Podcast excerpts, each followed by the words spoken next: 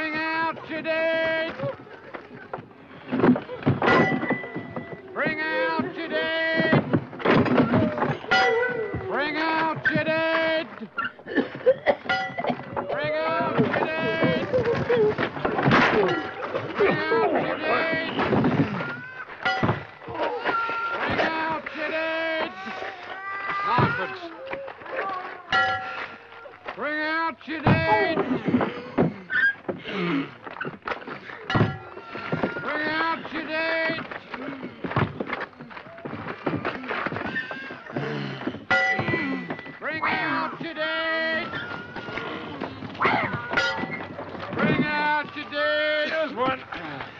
Ninepence. I'm not dead. What? Nothing. Here's your ninepence. I'm not dead. Here.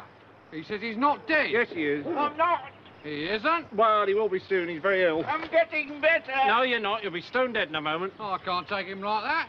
It's against regulations. I don't want to go on the car. Oh, don't be such a baby. I can't take him. I feel fine. Well, do us a favour. I can't. Well, can you hang around a couple of minutes? He won't be long. No, I've got to go to Robinson's. They've lost nine today. Well, when's your next run? Thursday. I think I'll go for a walk. You're not fooling anyone, you know. Look, there's no something you can do. I feel happy. I feel happy. Ah, thanks very much. That's all. See you on Thursday. Right.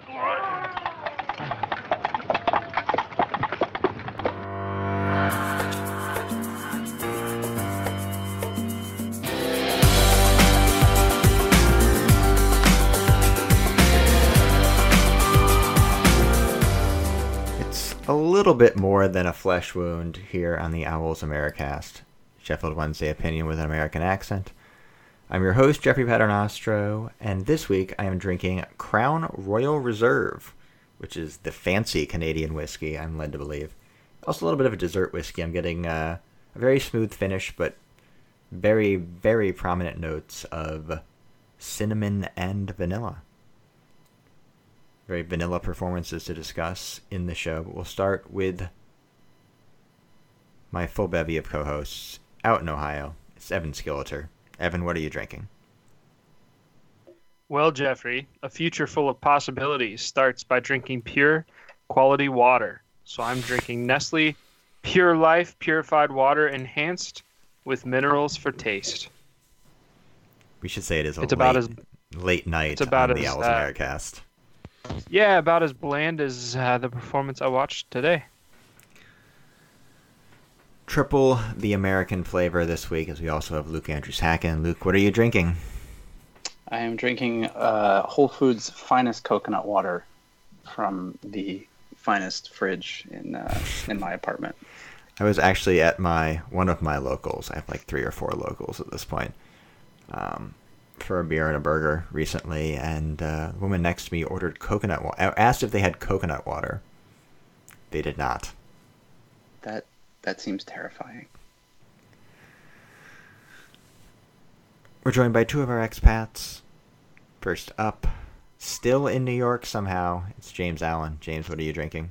Good evening, Jeffrey. Um, I'm drinking uh, another Evil Twin beer. Um, I think Evil Twin is becoming the uh, the greatest pseudonym for uh, for Wednesday, right? We have one uh, one decent performance, half decent performance, immediately has to be followed by a bloody awful one. Um, this one's an imperial stout, which is befitting of the late hour of recording tonight, and it's uh, it's called "I Love You with My My Stout." So um, I guess despite our evilness, I still love them. I like that the good performance this week was a 4 2 loss at home to Villa, but we'll get to that in a moment. Before we do, I do have to introduce our fifth co host, the full house this week, Paul Owen. Paul, what are you drinking? All right, chaps. I'm on um, sticking with Stillwater. I think it's my uh, kind of brewery of choice this uh, last few months. Um, really enjoying the extra dry sake style saison ale, which is a beautiful blend of very light lager and um, has a kind of a distinct dry sake flavour to it. It's very nice. So let's get right into it. We will discuss the Villa and Swansea games. We have a very long series of dispatches from American soccer, and two more games to preview. The league marches on as it always does with Wednesday out of the FA Cup. But for now, we'll rewind back to Saturday and the Villa game. And I was on the socials. I was not feeling optimistic. But, Paul, that was about as good of a first half as we've seen from the team in a while. It was, wasn't it? It was. It was. It was almost exciting. I was trying to think of a word, and I um, a word to describe it, and, It and I'll use this phrase. sensational here in the uh, Well, agenda. no, I've I've got a better word. You know, my word is. I'm going to use it as, cautiously because I'm not even sure it's grammatically correct. But I thought we were irresistible. I think I've heard people say that before about a football performance. Sure. Um, you know, I think we were irresistible. I think it was loose and end-to-end stuff at times. I'm not saying it was particularly pretty either, but uh, once we got the ball down, I think uh, I think we were quality. Uh, some highlights for me were um, playing some lovely stuff from midfield. I thought Joey P and uh, obviously Sean Clare um, were, were on fire, bursting from the midfield. Very refreshing to see some pace, some direct attacking, and some balls. Right, it looked like we had some balls and some fight for the game. I think you know, I think all of our forwards were good. I think even Hunt was on fire, wasn't he? I mean, uh, early on he had a wonderful cross that that reached just kind of put wide off his head, but he was on fire too, cutting in. Uh, he had a lovely shot as well outside of his right foot, could have gone in. Um, and I think um, again, the, I've written here in my notes here. Irresistible was uh, Jow with. Uh, he almost looked like uh, that Mr. Cholmondley-Warner sketch from Harry Enfield years ago when uh, they they glued the ball ball to his boot. It's it was literally quite the reference. ghosting past everybody with the ball almost glued to his boot. Um, irresistible. Um, Sean Flair on fire. Irresistible. Everyone irresistible. Big Dave chesting down for his um, first goal for Wednesday uh, for Clare. Irresistible. I reckon we could have been about 7 0 up. I counted all the chances. Um, we, we could have had a hatful. But we are Sheffield Wednesday, aren't we? So that didn't quite work out. But it was a wonderful first half while it lasted. We're all Wednesday, aren't we? Is both a threat and a promise sometimes. we should say a special note to Sean Clare, Luke, because he was, I thought, absolutely fantastic. My man of the match, Oh, yeah. as much as you can say in a 4 2 loss. Yeah, no, no. Head head and shoulders like one of the most exciting players we we've seen for a while. I mean, he he just had I mean, he just had a, a home debut that I mean, I think it was his day, home debut, but like he he played out of his skin. He looked like he was everywhere and doing everything, all action all the time. Took his goal well, you know, defended well out of the back almost had a second. almost had a second.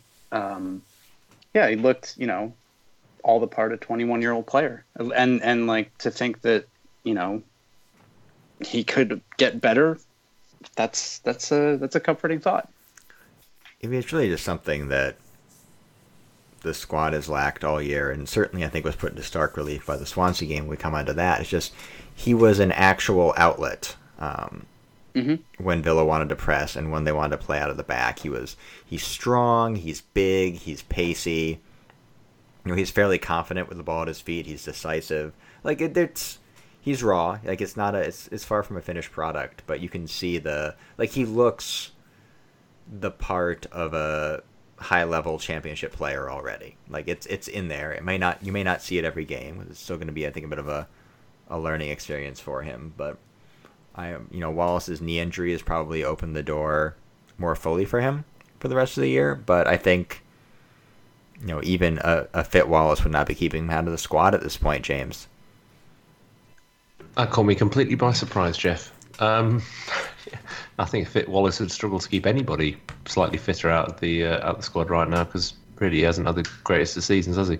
No, I mean, look, I mean, in a season of downs, it's great to have a real positive story where we're excited for the future, and I think everything that we've all said is is spot on. Um, you know, Sean Clare's done his hard yards out on loan, and he's he's come back and he's really shown that he can do it in the championship. And um, you know, we'll come on to the Swansea game in a minute, but I think you see the differences between the games where he plays, where we have those legs in midfield. You know, as Paul said, picking the ball up off the defence and really kind of driving the team forward with pace and with energy and with flair. Um, and the games that we don't, and it's just so so obvious the uh, you know the, what we're missing now and, and what we lost with with Wallace's loss of turn of pace this year. Um, so yeah, I think he's he's a great prospect for the future. We've just got a little matter of a contract to uh, to bed down as we go into the summer. It's kind of interesting seeing uh, him play, isn't it? It, it suddenly reminds you uh, what it's like when we've got Lee, you know, making those runs from midfield, or when we've got Hooper sort of linking play from that midfield, you know, burst. Uh, without those players, uh, we've been sadly uh, we've been missing, haven't we? So. Uh, what I what I thought was great was was once Clare's making those runs and we're linking, then Boyd feels confident to go on the outside. Re- Reach has got you know space to play. Jow feels more confident they've got that support. So, you know, if that's what if that's what we're going to get back, um, you know, I'm I'm excited again. I think we've got some uh, some good days ahead of us once more. And Jow was to uh, beat this to death, Evan. Irresistible in the first half himself. Yeah, he absolutely was. And uh, you know, after that second goal, it was fun to see him put his thumb back in his mouth. It was a, that confident Jow that we saw um, quite some time ago. So it, was a it was a fun first half. We could have had four goals, yeah. Um, but man, I, I, I know we're gonna get into the referee soon. At least I imagine we will. But I uh, I hate criticizing referees, but that was a tough tough referee performance to swallow. Yeah, and I'm the same way, and I did actually mention on the social because you know the referee like. Yeah, there's going to be soft calls that don't go your way here and there. It's just that's the nature of the game, and you know, grousing about referees is an you know an English national pastime and certainly an American one as well. But man, it just seems after uh, good old Stevie Bruce called him over for a little chat that the tide turned fairly quickly. It did, and I'm always a proponent of, of playing through the ref. You know, refs can make ref makes a bad call, keep playing. You have to keep playing, and, and you know our our defending was suspect, to be honest with you. So you know, perhaps if uh, we would have tightened up in the back, yeah, maybe we didn't get a few calls, but um, you know, at the end of the day, I always believe that that we can beat the ref if the ref is against us or if it seems like the ref's against us. And um, it just seemed such a difficult task to do so on Saturday. I mean, the the, the Terry foul, or he, I, I think it's a red card. I don't think, I, I don't think there's a doubt in my mind that it's a red card at this moment. Um, and, and it just it just seemed like everything was against us. I, for one, am shocked that John Terry got away with a little bit of bullshit on the field. Never happens. Didn't get away with everything, though, did he? So he might have got away with that red card, but he did not get away with being absolutely steamrolled by Big Dave. I think it was. Uh, it might have been early in the, in the second half or Wednesday was still in the ascendancy, but there was there was kind of a 50-50 challenge where Dave just basically sat on him, pushed him into the earth, and then ground him into that Desso pitch at Hillsborough, right in front of Steve Bruce as well. It was a beautiful moment. Uh, unfortunately, it precipitated our downfall. But um, you know, I suppose you, you win some, you lose some. You don't get a red card against him on halfway, but at least we got to knock him down. and as much as we'd like to blame the officiating for that second half, James, the defending was suspect as well again. Yeah, Evan stole my thunder. I, I, I kind of um, I think I was the bore on social. I'm the bore on social media most weekends. Let's be honest, but I was I was a real bore on social media this weekend because while the Wednesday fan base were, you know, basically screaming blue murder about the state of refereeing in the championship and the, the conspiracy theory that was very clear that Steve Bruce was having a love in with the uh, the man in purple um, this weekend. The refereeing decisions were curious. Um, the the rub of the green definitely didn't go our way, and, and the game is is I think statistically an outlier. I saw somewhere that Wednesday had only six percent of the fouls given in that game, which is uh, by about a ten percent margin different to every single other game that's been played in the championship this season. So definitely a poor refereeing performance. But let's be clear, Wednesday's defensive performance was appalling. So if you if you take the trouble to go back and watch each of the four goals we conceded, there is a dereliction of duty all over the park. So if we were irresistible going forward, we were incontinent at the back, as we have been all season. Um, and it, it costs us quite frankly because you know you, you look at that first goal, the you know question on the free kick, maybe it is, maybe it isn't, but the ball that goes in, Yeah. uh, as so many loose balls that have gone into the box this season, just isn't met with the first ball. You know, John Terry has all the time in the world to put the first header in. Uh, it's parried, but you know, quite frankly, our defence is still sleepwalking when I think three Villa players follow it up and eventually Lewis Grabban uh, bundles it in. For the equaliser, when Glenn Whelan, um, you know, scores, uh, and I thought he was very classy in the way in which he responded after scoring. The ball in from Snodgrass, Snodgrass is class. Um, you know, again, regardless of what you think about um, Robert Snodgrass and his performance on Saturday, the, the way he whipped that ball back in, in, in you know, in the flow of real play was was a beautiful um, delivery. I'm afraid Sean Clare, who we've just been covering in glory, didn't cover himself in glory in terms of the way he was tracking Whelan because he lost I mean, him. should he really Uh, be the person bullied. marking him at that point, though? He's a Prob- right prob- midfielder. Probably not, no, but again, it comes back to the, the quality of our central defenders and, and the organisation in the box. That when a delivery goes in, we're at sixes and sevens, and we saw that against Millwall. We saw it against again, again against Villa, um, and the same thing is true for the third goal. You know, I think George Boyd is the one who's kind of at fault really for kind of ball watching and not closing his man down quickly enough. Um, and obviously Conor Hourihane um, was the one who exploited that for the for the what should have been the winner really because the, the penalty at the end was was kind of the game had gone by that point. But again, if you if you want to point fingers, you know Pudil's challenge and Pudil we've been talking about for the last few weeks has been sensational in terms of his organisation and and really delivering a, a more grown up performance in the back three. He just loses his mind and body checks um, Snodgrass in the area, and it's a it's a blatant penalty. So the simple message is this we cannot defend the way that we are doing and expect to get results in the championship because teams will punish us. Teams like Villa will definitely punish us with their attacking prowess, but it turns out teams like Millwall punish us and teams like Burton punish us.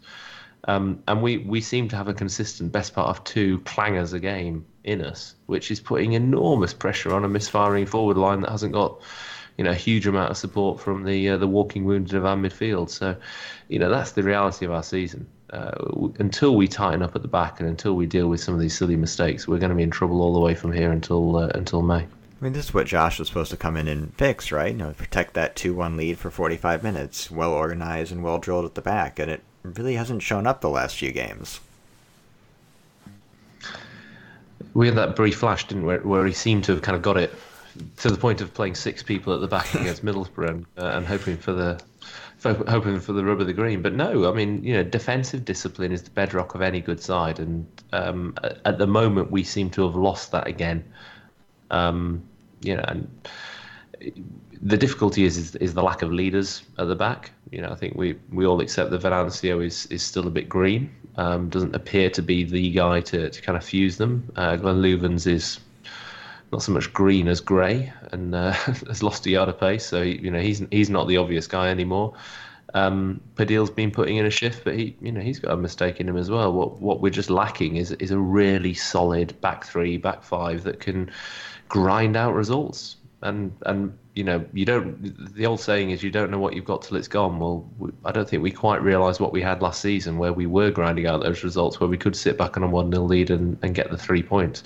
There's, there's very little prospect of that with Wednesday at the moment, which means that we've got to we've got to create much more going forward, and we've got to be more dynamic. And and the upside on Saturday was that's exactly what we did with Villa, and maybe a lesser team would have got away with it, but they've got quality in their ranks, and they made us uh, made us pay. Well, if you want offensive dynamism, folks, we come on to the Swansea game. Paul, you're going to sit this one out because you're still not doing the cup. Yeah, yeah. I uh, I don't do I don't do the cup this season. Sorry. You might have Uh, made the so right just gonna sit decision. out. Uh, yeah, I, Yeah, I mean, guys. but that said, I did pop down to uh, Football Factory. I showed up at 90 minutes because I was at work, but um, I did come down for a few pints. So, you know, I was still there with the, with the lads. We do have. Uh, yeah, yeah, guys. I, I don't I don't do the cup either. By the way, so leave me out of this one as well.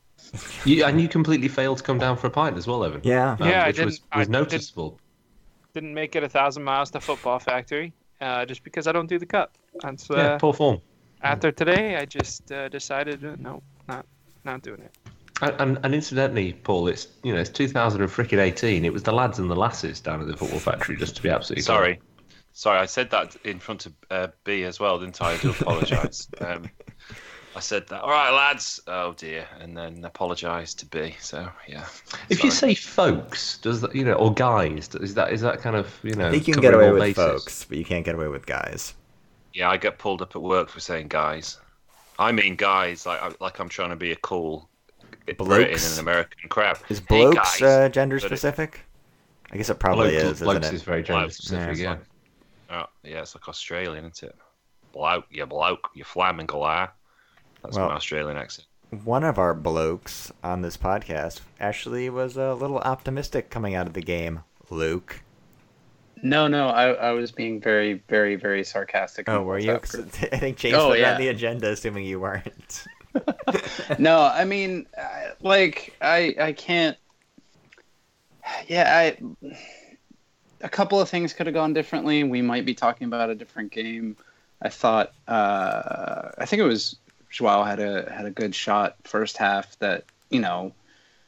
That goes in. That goes under the keeper. We're, they didn't look like they were up to much. So, in in a game that could have gone either way, like we wind up losing 2 0 to a Premier League side at their home on a cold Tuesday night In Like- Wales. uh, in Wales. Yeah. I mean, you know, if for for a meaningless game that wasn't quite so meaningless, uh, okay. Yeah. It wasn't great, but it could have been a lot worse.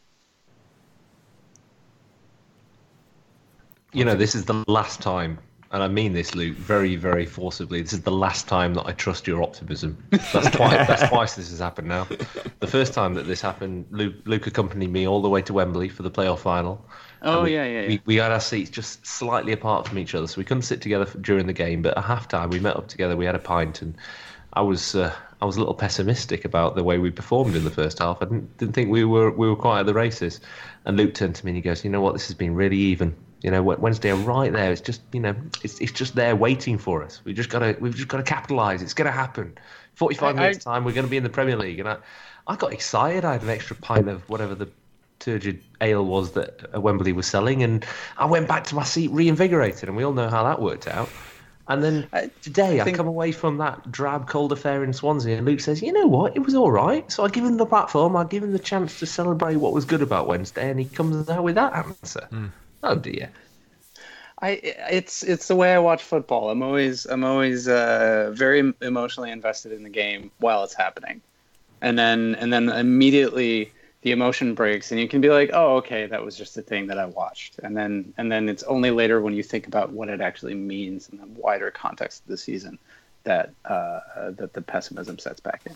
So my And, and, and therein lies the problem, Luke, because that then sets me up for a fall. Because now I've got to be the negative one again. Um, and the trouble is, I'm not. I'm not actually that negative. Well, actually, I am pretty negative about Wednesday at the moment, but I'm not negative about Wednesday generally. But yeah, I mean, tonight was a pretty damn depressing affair, wasn't it? You know, um, however you cut it, we we just we didn't really show up. Um, we seem to have we um, you know we were joking about evil twin earlier on. We definitely have a Jekyll and Hyde character. You know, all of that flair and abandon and kind of positivity that we saw first half against Villa going forward.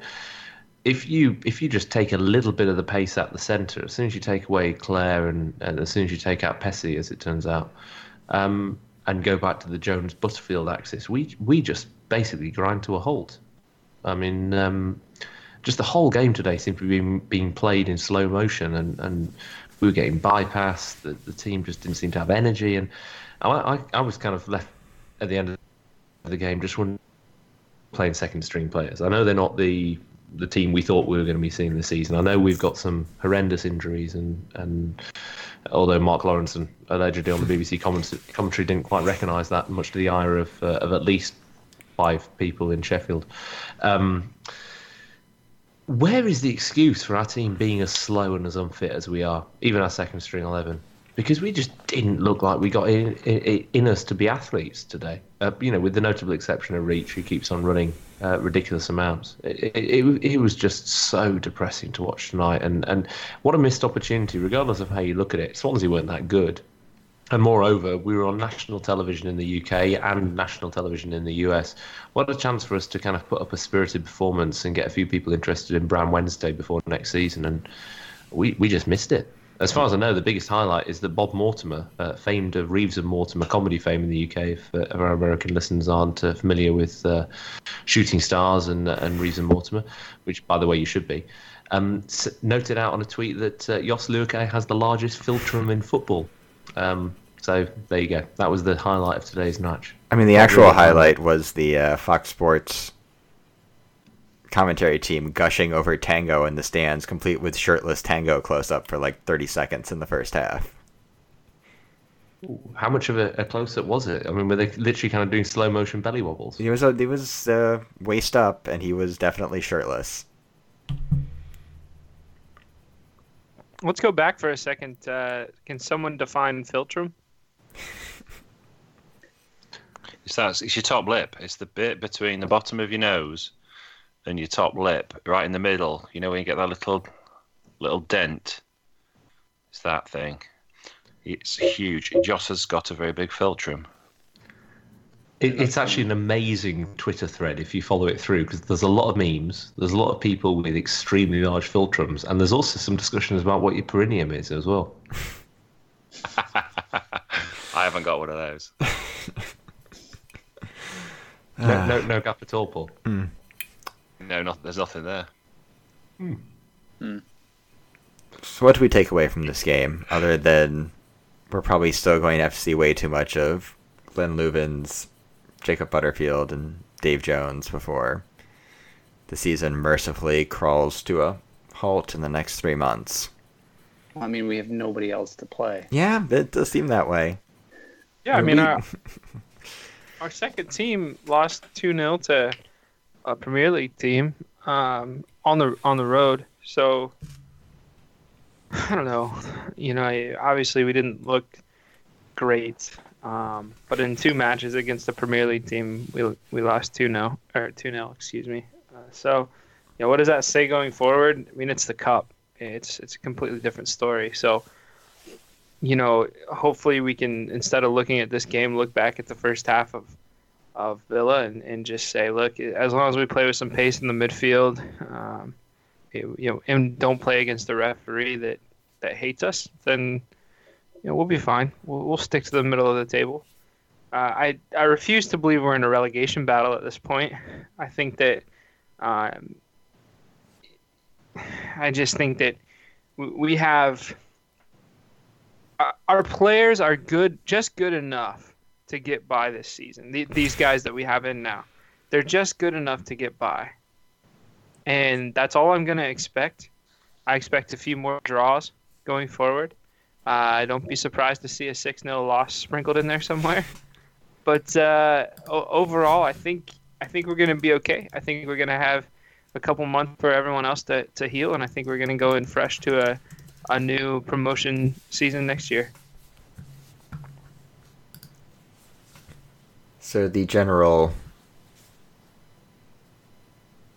sort of idea is you know you get 50 points you're generally safe. Once they have 37 with the 12 games to go so yeah. 12 draws probably. Gets them across the line. Can we still get promoted? uh, let's see if it's mathematically yeah it is mathematically possible I think it's fair to say that HMS that ship has sailed. So um, no, no. you know, un- until the mathematic possibility has gone away, we we keep that hope alive, James. No, no, no, no. Re- realists amongst our ranks will uh, will quite happily look to the horizon and say that that's too far to swim, chaps. We're going to have to. we're uh, still still to somehow go back and seven points clear of the relegation spots because the league's been that bad this year.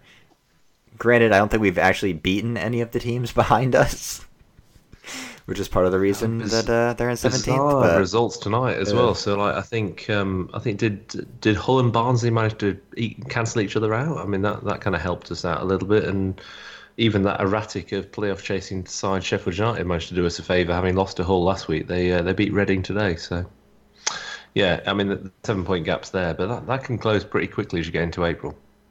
Yeah, I think I think that's the one thing we uh, or one bright spot we do have this season. We have Sheffield United to, root against uh, getting out of a playoff spot. I don't I don't even want to see them contend for promotion. So uh, you know, every week I get to I get to root against them. Well, we can uh, help that cause out by getting absolutely trounced against Bristol City this weekend, which we'll come on to later in the show. But for now, we'll take a break, and when we come back, we have a special, extra, large edition of Dispatches from American Soccer.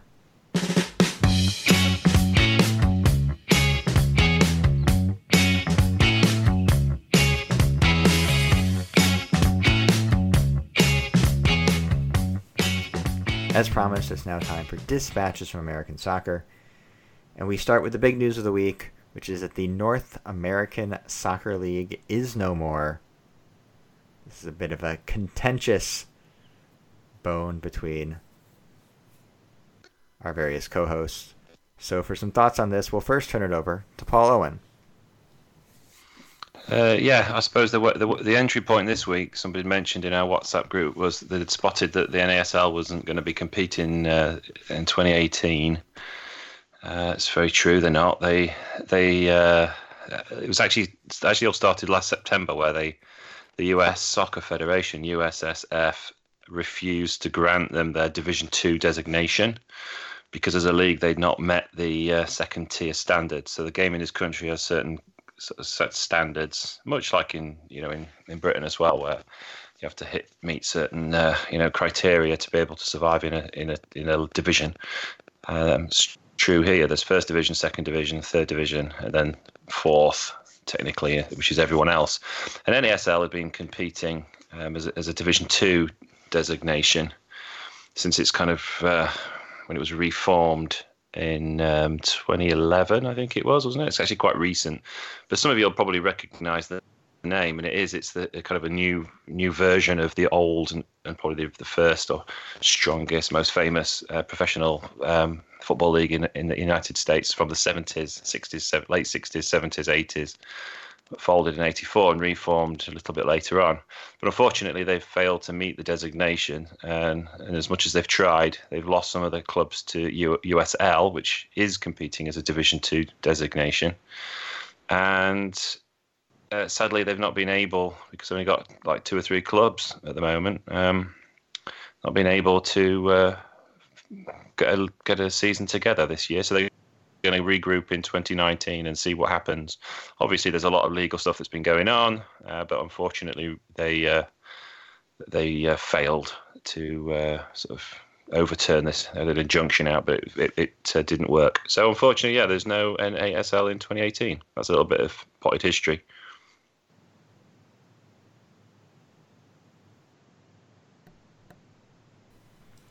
I think I went to one NASL game because I wanted to see uh, JJ when he was playing for Indy 11.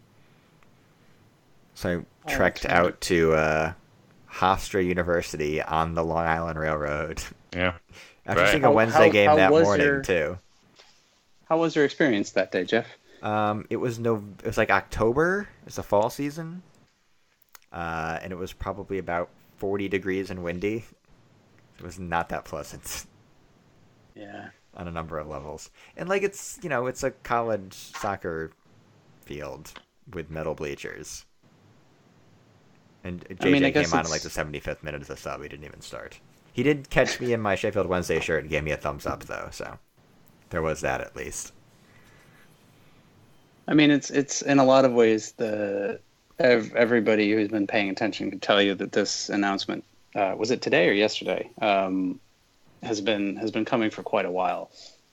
Um, the NASL 2.0 um, has not really, for the past few years, caught fire quite in the way that they thought that they would, and they were competing against uh, an already well, they were they, their stated goal was to compete against uh, Major League Soccer um, almost from the outset. And their formation was uh, kind of contentious in the first place. They split off um, a number of the existing USL, or actually what was called the USL Pro League back in uh, the early 2000s, and so they've they've kind of had a, I mean, the league as a whole has had a very, very, I don't even know what the word is, but like strong stated aim to be, you know, a Division One league uh, as soon as they could get it made a lot of very strange decisions in that in that pursuit. So it's it's not really,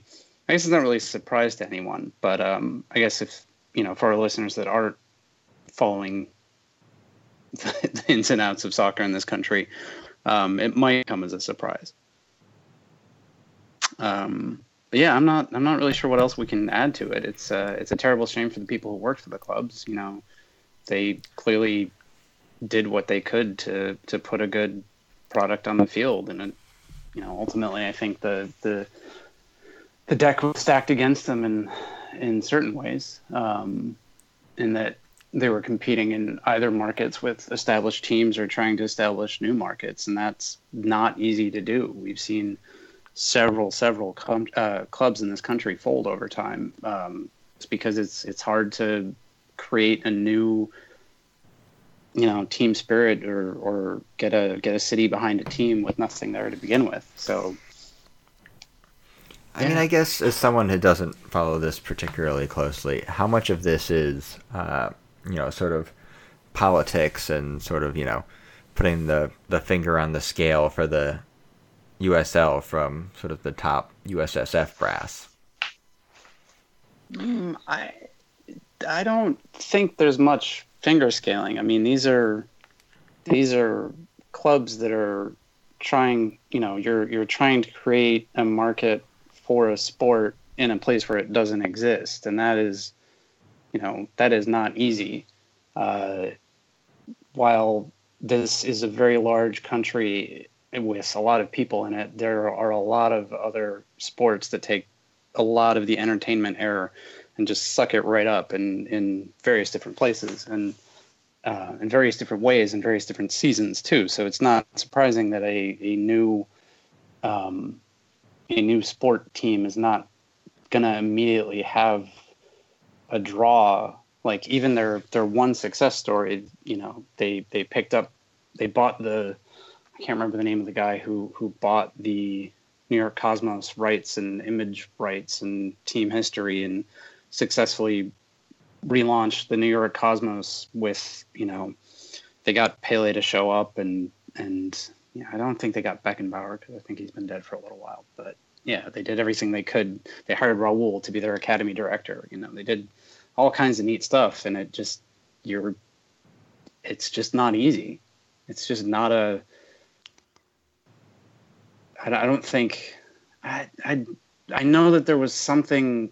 There was a lot of money coming in from Traffic Sports, who um, people will remember were part of the FIFA indictments from from last year. Um, so there's there's if there's a hint of shadiness in in the whole thing, it's certainly been on the the side of the um, executive structure there, and and I think that I I, I can't remember exactly who it was who uh, got pulled up on this, but like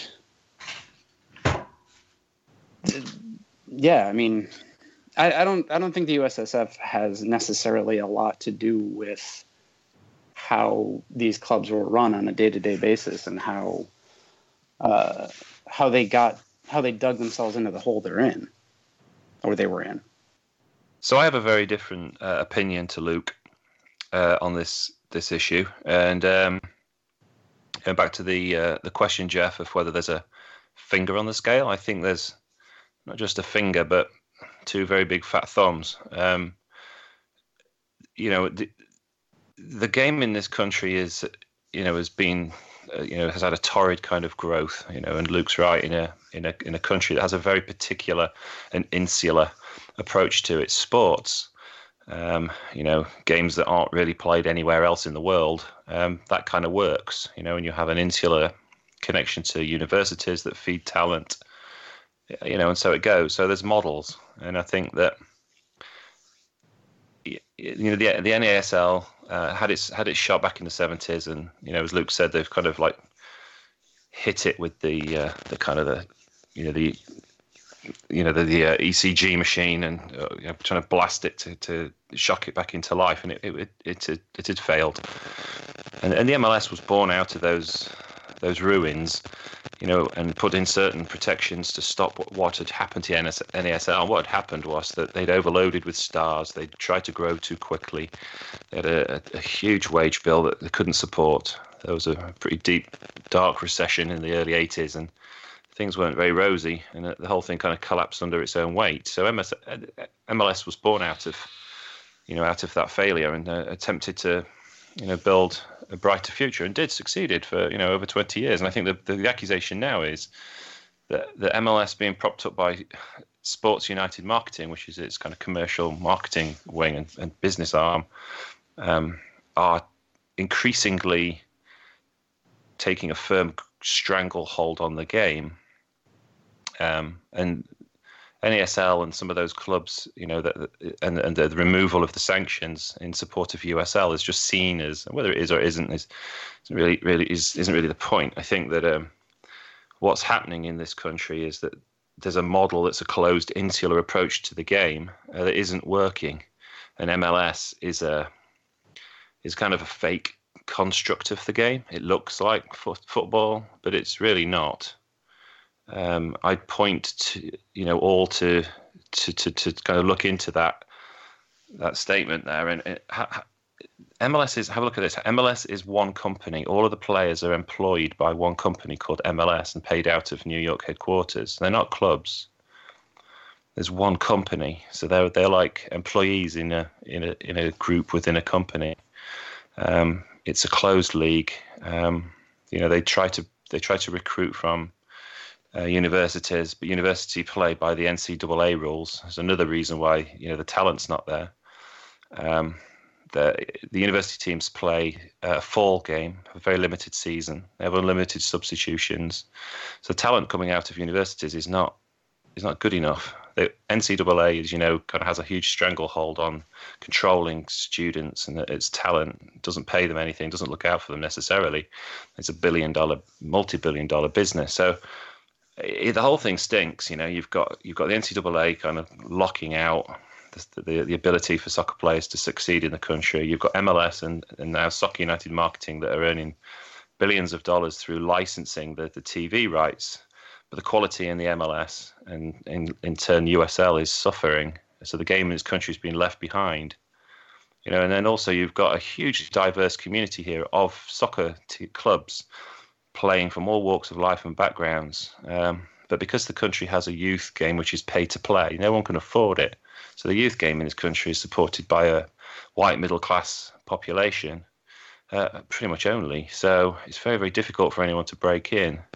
Um, so you're seeing clubs, you know, disappear every week. I'm seeing, you know, small local clubs, some with very deep histories that are just not able to survive anymore it's very sad, um, you know, and I'm I'm certainly on the other side of the, the fence here, and wish that USSF um, would change its rules now. Now that MLS has established some sense of stability, I wish they would open the game by introducing promotion relegation and, and allowing these clubs to become independent and, and grow within their communities, not to be controlled as a business sorry, Paul. I just is is Major League Soccer failing or is it succeeding? Because you said earlier that soccer in this country is is failing as an institution, but then you just said Major League Soccer as now is a stable should be opened up. So I just want to so it's it's stable from a financial perspective because people are falling over themselves to try and buy a franchise for 150 million dollars that no one can But- justify why that's 150 million dollars.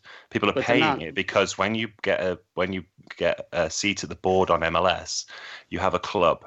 That club in inverted commas is also a seat on the board uh, and part ownership of Soccer United Marketing. So you then also transfer your profit from the the, the uh, rights of the game in this country. Now, let's be clear: it's the rights to the the men's national team, women's national team, uh, Paralympic, Olympic teams, and all professional soccer, including all friendlies that are aired on all TV channels, whether that's Man United playing Barca or any South American, plus the the Mexican league.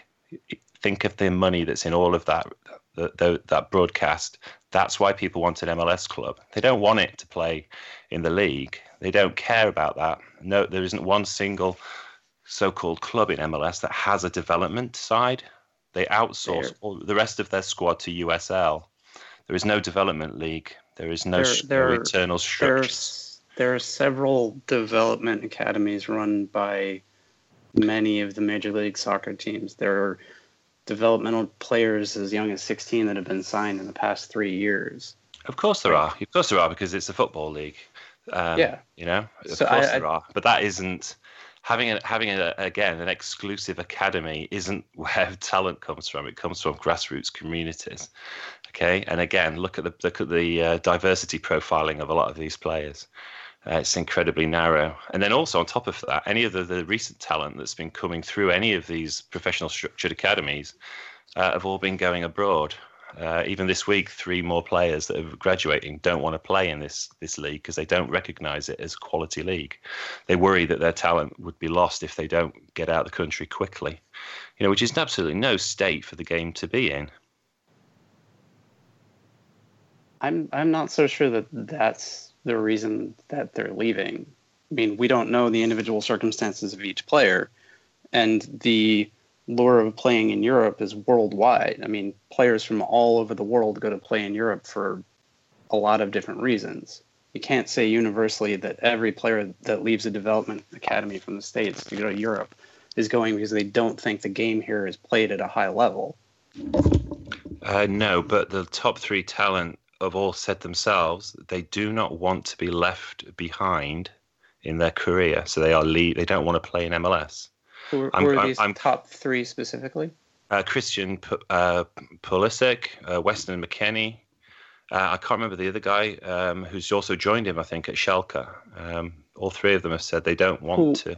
who all got brought to a top level Bundesliga club as 17, 18 year olds. There aren't many 17, 18 Yeah. year olds who would turn that down Of course anywhere not. in the world. Right, So but there's there's three people from a population in this country of 230 million. Most it's of whom don't play soccer. Most of whom don't play soccer and never will.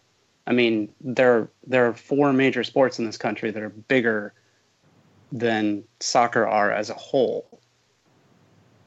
Like we are competing with a smaller pool Uh, than in you what sense? Big, big, bigger in what sense? Sorry.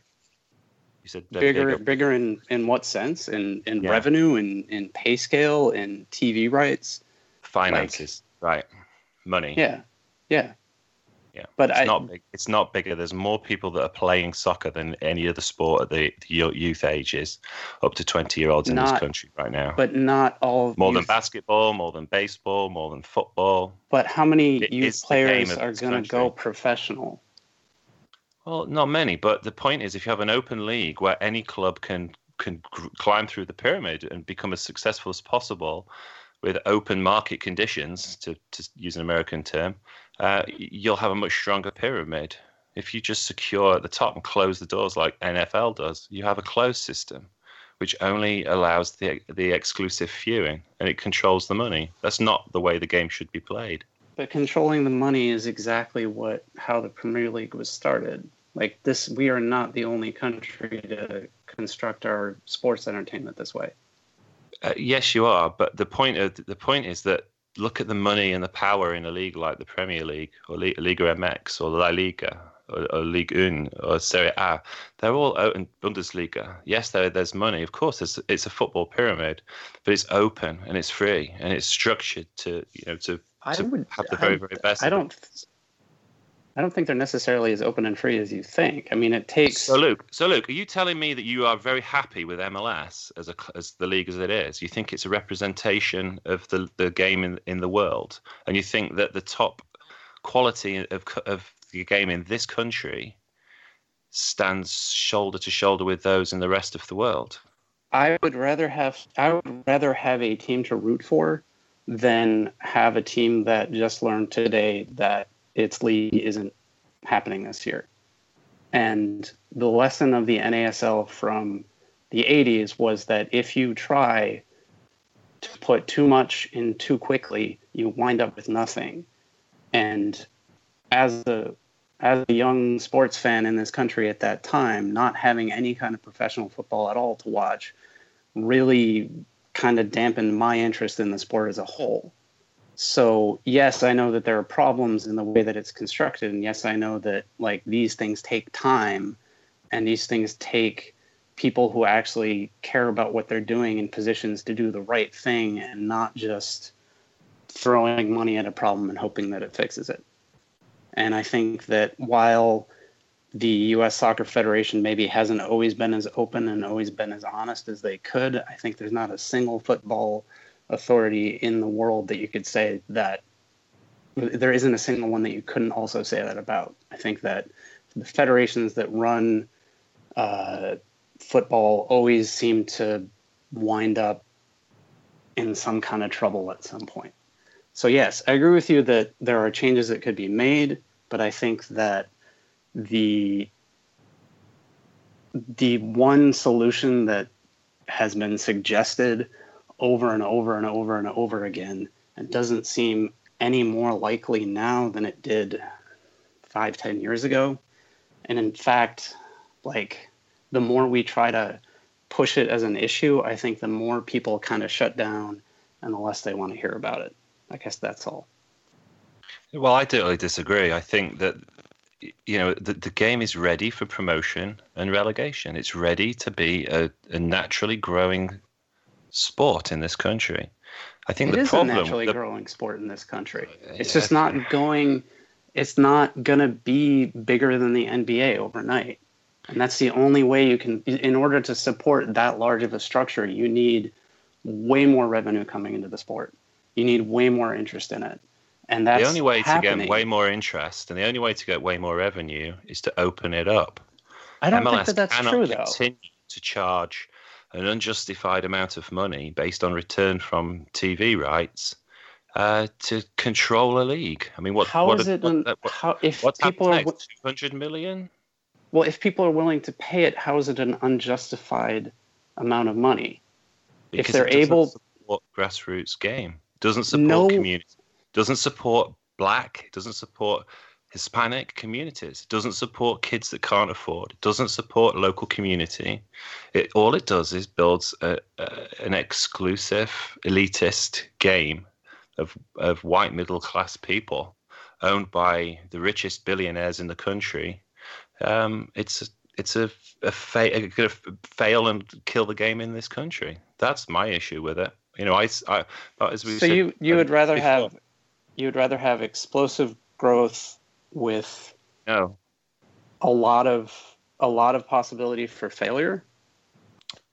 The game needs promotion and relegation. There's successes and there's failures. The problem is that no investor wants to, to fail to be relegated. Nobody wants that. They just want to lock in their investments, you know, and uh, play, you know, um, you, you draw straws on who's going to be the champion this year, you know, like like NFL does. You know, it's not the way the game should be. I mean, my son plays for the, the Brooklyn Italians. This is a club that, in its history, has won the Open Cup twice. You know, it's got absolutely no chance of doing that anymore. It's got limited Yeah, and that's- and, and that's- dwindling and falling. It's being forgotten slowly. You know, clubs like that that are part of the fabric of this country are having the, the game taken away from them. You know, each year it becomes more and more exclusive. You know, in But- the image of a Premier League that nobody else can kind of compete to, to be part of. I mean, we're Sheffield Wednesday fans. What it, what would happen if we were no longer allowed to be promoted to the Premier League? What happens if we got locked into the Championship forever? You know, it's not the way the game should be. We obviously won't solve this tonight. and this has been, I think, a, a good discussion, good debate to continue in sort of a larger format. We will have a Owls Americast U.S. soccer special coming shortly, which will go a little bit more in depth on a lot of these issues, the recent USSF presidential election, and things of that nature. For now, we'll take a break and wrap things up here with the usual Wednesday news and upcoming match previews.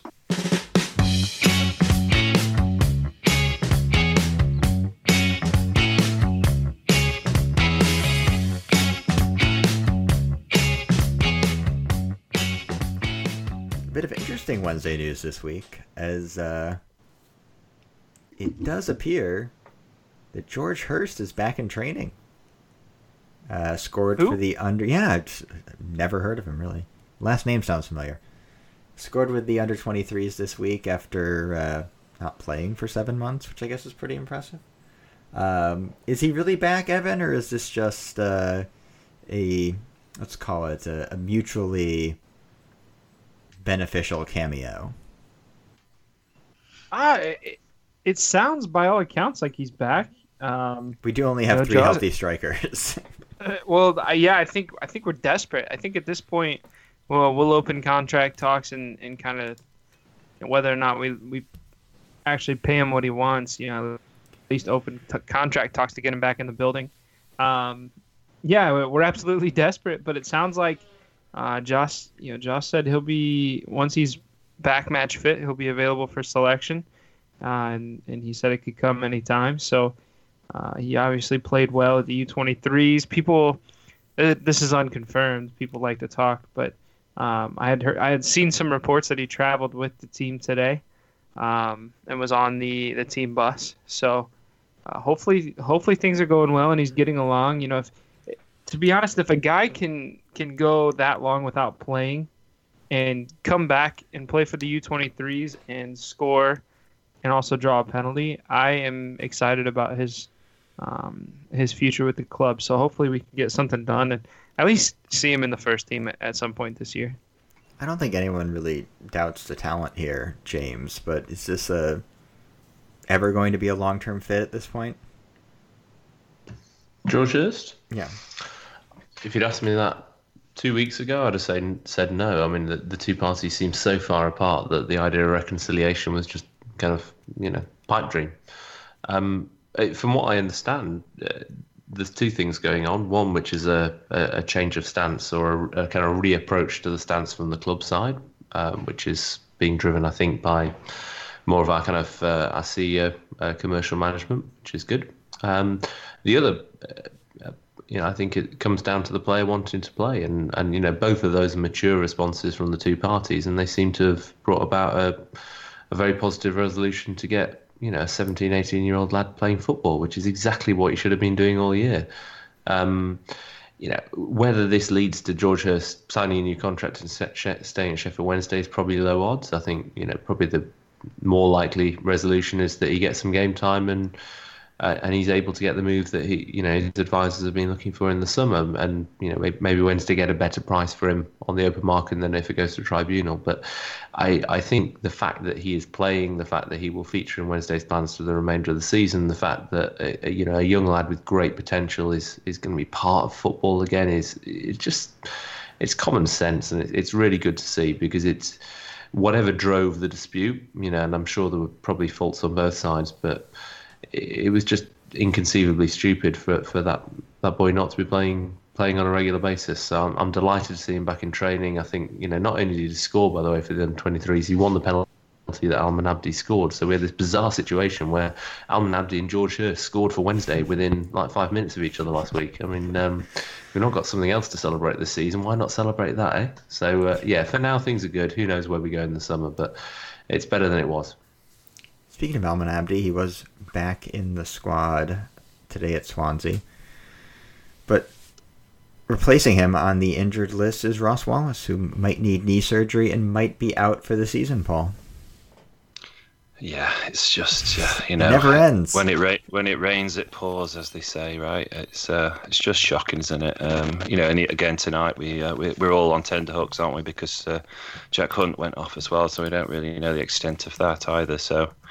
Yeah, uh, you know, I think uh, Ross Wallace, uh, to his credit, said he felt something early on in the game, but you know, he stayed on. The, he stayed on. Stayed on at Millwall, finished the game, and it was really the following day when uh, they, they kind of did some tests, and it was his knees gone, and that's probably the end for this campaign. And uh, you know, contractually and at his age now, and given the the performance this season, I think that could be it. It's kind of sad in a way that that might be the end of him. And one one thought that crossed my mind is we never actually had a song for him, did we? there was no Ross Wallace song. I think we could all put together a cracking uh, highlight reel, but Yeah, there you- is no there's no song for I think Ross. there is Ross one on Wallace. I don't know. YouTube. Oh, is there? Is it just Alright, the well. Braveheart theme song? Something racist, probably. Yeah, He did score Scot- a. uh, Scottish racist. yeah, Scottish racism. So with uh, I will just point out with Jack Hunt going off uh, injured in the Swansea game, uh, off the top of your head, how many of Wednesday's starting 11 from the Wembley game against Hull are currently available for selection? Does anybody have a guess? Oh, cr- crack it quickly. None. Just trying to figure out- Two. Yeah, I don't think. Can't think of any. Big Dave, one. Uh, he wasn't. He was on the bench. He came on as a sub. Okay, starting 11. All right. Um, I can't it's think one of a then, Loovens. No, it'd be it'd be none. There Yeah, is one, there is one. P- Pudil. Loovens Pudil. Loovens and Pudil, yes, were the two. Oh, okay. Yeah, Wow. every Wow. single other player, all still under contract for Sheffield Wednesday. To be clear, none of them available Really? for selection. Yeah, from the starting eleven. Yeah. We haven't we haven't lost a single one of that starting eleven. Wow.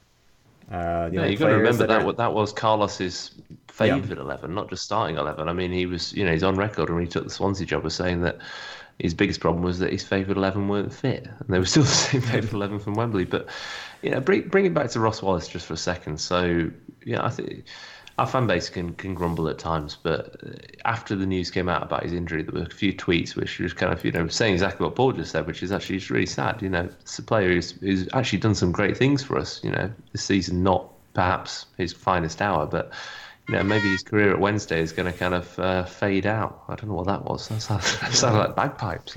It's more it's more Scottish racism. Um, you know, and uh, and you know here's Ross Wallace who. He needs a bit of a testimony, doesn't he? He, need, he needs more of a hallmark because some of the videos, you know, particularly the goal against um, Brighton in this semi-final before that Wembley game. I mean, what a moment! And it's not even two years ago.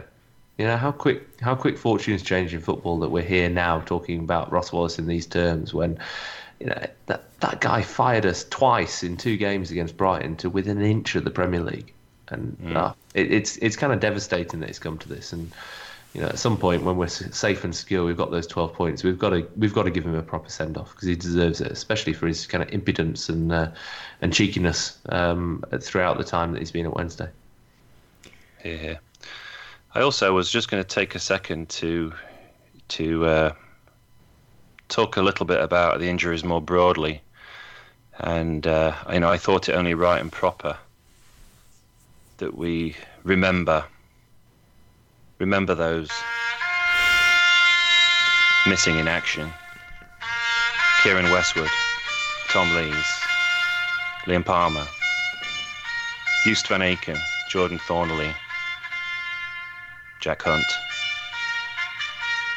Sam Hutchinson, Barry Bannon, Kieran Lee, Ross Wallace, Stephen Fletcher, Gary Hooper, Fernando Forestieri, Marco Matias, and of course behind enemy lines, our very own Sam Winnall. 15 heroes. 15 heroes. MIA. But we will fight on, for never have so many expected so much from so few. We're all Wednesday, aren't we? It was beautiful, Paul. I've, sh- I've shed a tear here. God, I've got a couple tears. Changing gears for a second, uh, there is some uh, rosiness for one of our co-hosts, James. Uh, a bit of a financial windfall for you and your children. It looks like. What a transition, Jeff. So uh, you, you you go from the marking of uh, of, of the many passings of uh, Wednesday injuries to, uh, to a few a quid in my back pocket. Yeah. Um, well, it's not. It's not really quid in my back pocket. In fact, it's it's it's British sterling that are going to leave my pocket at some point in the future that haven't left my pocket yet. So uh, so I guess I'm down anyway. But no, um, it was you know we, we talked last week about the new pricing situation at Hillsborough for the season tickets for next year and the uh, the five year season tickets that are going and kind of completely escaped my attention that the um, the kids, or or really kind of the you know the under 17s, under 11s um, season tickets are extraordinarily good value at Wednesday uh, for for the next next season and certainly for the next five years. So I worked out I've got two kids under five. If I buy them both a five five year season ticket at the under 11 price, it's like it's basically about a hundred pounds, like 150 dollars each for five years, which is like a quid a game or something ridiculous like that.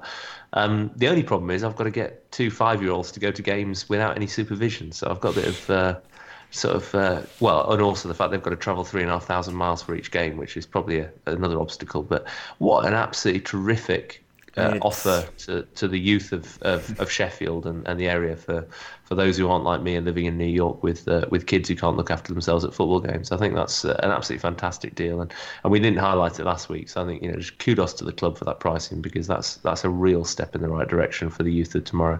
Maybe we'll uh, maybe we'll have some uh, actual footballers to watch. In, uh, in five years' time, when we replace the, uh, the, the the lost generation that Paul's just commemorated. I mean, amazingly, it's cheaper than just like stacking them into a trench coat and trying to get one adult ticket, probably. It's like two thousand pounds, which is the point at which uh, we we recognised that the uh, the hundred hundred and five pound deal wasn't quite as good as it sounded. So now we look ahead to the matches to come. Bristol this Saturday. And James, uh, looking back, our most contentious of city profiles that you've done so far, I feel like. It- It's kind of a sad part of the second half of the season that we've pretty much profiled all the uh, all the crap towns in uh, in the championship. So uh, so yeah, we, we, we're we're back to Bristol where I was uh, regular listeners, uh, and I'm sure there are one or two of you will recall that I was I was fairly dismissive of Bristol on the basis of their uh, historic bus strikes and, and general sort of uh, you know distant relationship with the rest of the UK. People pointed out that they were a great musical town and actually quite a nice university city as well. So so fair play Bristol, well done you. Um, but yeah, we actually go away to Bristol this weekend to uh, to Bristol City. Um, I was uh, I was looking up a, a little bit of kind of you know seeing what the fan base is, is thinking at th this point in their season, and it turns out that they're uh, one of their preeminent blogs is called "There's only one team in Bristol," which is not true because there's Bristol Rovers as well. So they're, they're a lying fan base. Um, it's kind of interesting times for us to play them. Really, uh, they've uh, they've just dropped out out of the top six literally this afternoon as a result of um, the uh, the Blunts win at, at Reading. Um, so despite Chris Wilder's protestations, United are currently in the top six, and Bristol have uh, have dropped down seventh. And they, they've actually been on a pretty miserable run of form in, in the first two months of, of 2018. I think they've um, they've only won once uh, since New Year's Day against QPR. So. You know what was really, really strong to start to the season, and, and they were right there or thereabouts in the league, has really kind of petered off um, in the last ten weeks or so. So they're um, they're going to have to try and redouble themselves if they're going to get back into playoff contention. Well, you know, it's a Um, good cure for that, James. Exactly. Who's coming to town? Sheffield Wednesday. So if you follow that that forum of uh, there's only one team in Bristol, you look at their predictions for the remaining however many 12 games or so of the season. Pretty much all of them think this is a nailed on win, and they're, they're probably right. I mean, you can't really argue with that. It, it's it's hard to see see past Bristol, maybe kind of uh, Bristol City uh, regrouping themselves. And you know, in all fairness to them, you know, they're actually a well-run little club. Um, they've got a, they've done a lot of work in, in you know really improving their stadium. They've they've put a good squad together the last couple of years. Um, and I think you know uh, Lee Johnson is, is a promising manager. So there's a lot of a lot of positivity around that team. They need they need a win to get back into contention. Wednesday are scrapping to try and put a team together. Just let's hope it's the team that went out and played Villa with uh, with a bit more defensive solidity rather than the team that travelled to South Wales this midweek. We have a packed fixture schedule with all the rescheduled games from our aborted FA Cup run. So another midweek game next week against Mick McCarthy's Ipswich Town. It, I'm, I'm just sighing because why do we have to? Seriously, I mean, are we not all fed up of watching Wednesday at the moment? I don't mean that disingenuously, but it, it's it's kind of hard to raise yourself, isn't it? After an afternoon like we've all just sat through that Swansea game and just looked at it and gone, oh, will this season just finish? Will someone play the last post the way that Paul just uh, just did somberly, not just for our players, but for the whole goddamn horrible enterprise that is 2017 2018 and then you get slapped in the face not only with a long away day to Bristol on Saturday but um, we've got a we've got to host Ipswich next Tuesday as well. We've got a miserable recent res- record against Ipswich. Uh, the uh, the game that qualified us for the playoffs not notwithstanding. But you know Big Dave scores against Ipswich in the last minute. That's a good sign. Um, we really owe Mick McCarthy's one. So you know maybe we can finally get our um, ourselves in gear at Hillsborough and do that. Um, but then just as you're getting positive and you think like that, you see that actually the speculation is that um, McCarthy's out of contract in the summer and he's being linked with, linked with the Wednesday job. So um, it's right back into misery. So I don't know about you guys, but I'm really looking forward to the spring when we stop playing these mid- midweek games and just, just play a few games with a few players back and hopefully limp over the line to the back end of the season and have done with it. i I've, I've lost all my enthusiasm for these away day trips. There's, um, all the fun's gone out of it. Do we have any other business?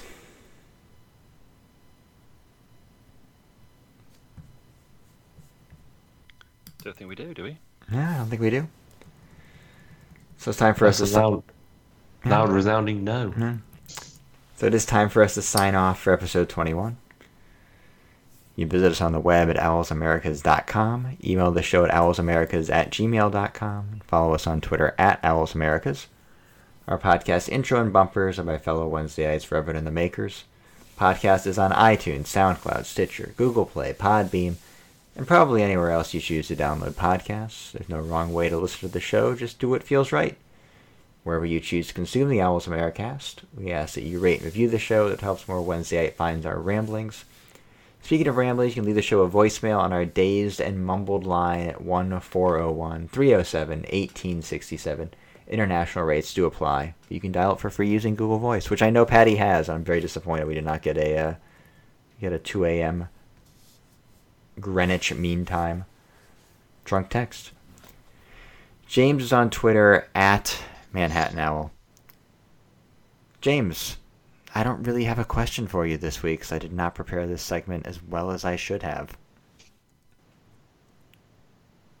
I, I, do you want me to fill then, Jeff? In that case, um, I, I can I can tell you where you can find me at Twitter, uh, um, which is at Manhattan Owl. Or I can tell you that uh, if Paddy were still awake, despite the fact that he's been drinking a heck of a lot of, uh, of BrewDog bottles in Mexborough this evening, he would um, he would be vociferously ranting down our Google Voice telephone, telling us just how shit David Jones is.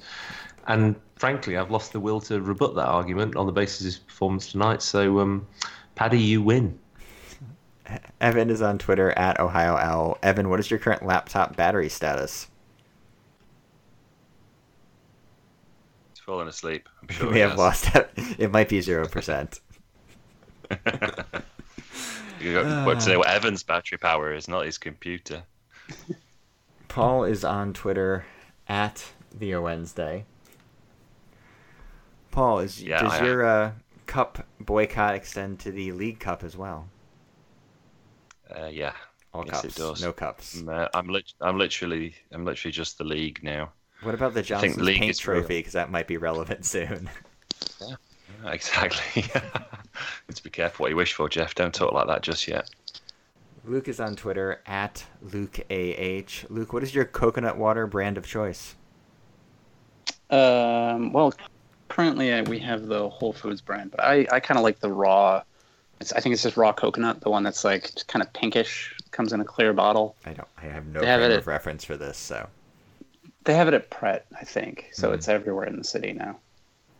if it's at Can I just say, Luke, briefly? You know, normally we spend time trying to kind of explain to our American listeners what the heck we're talking about when we talk about Fawlty Towers and Blackadder and Monty Python and all sorts of weird British comic references.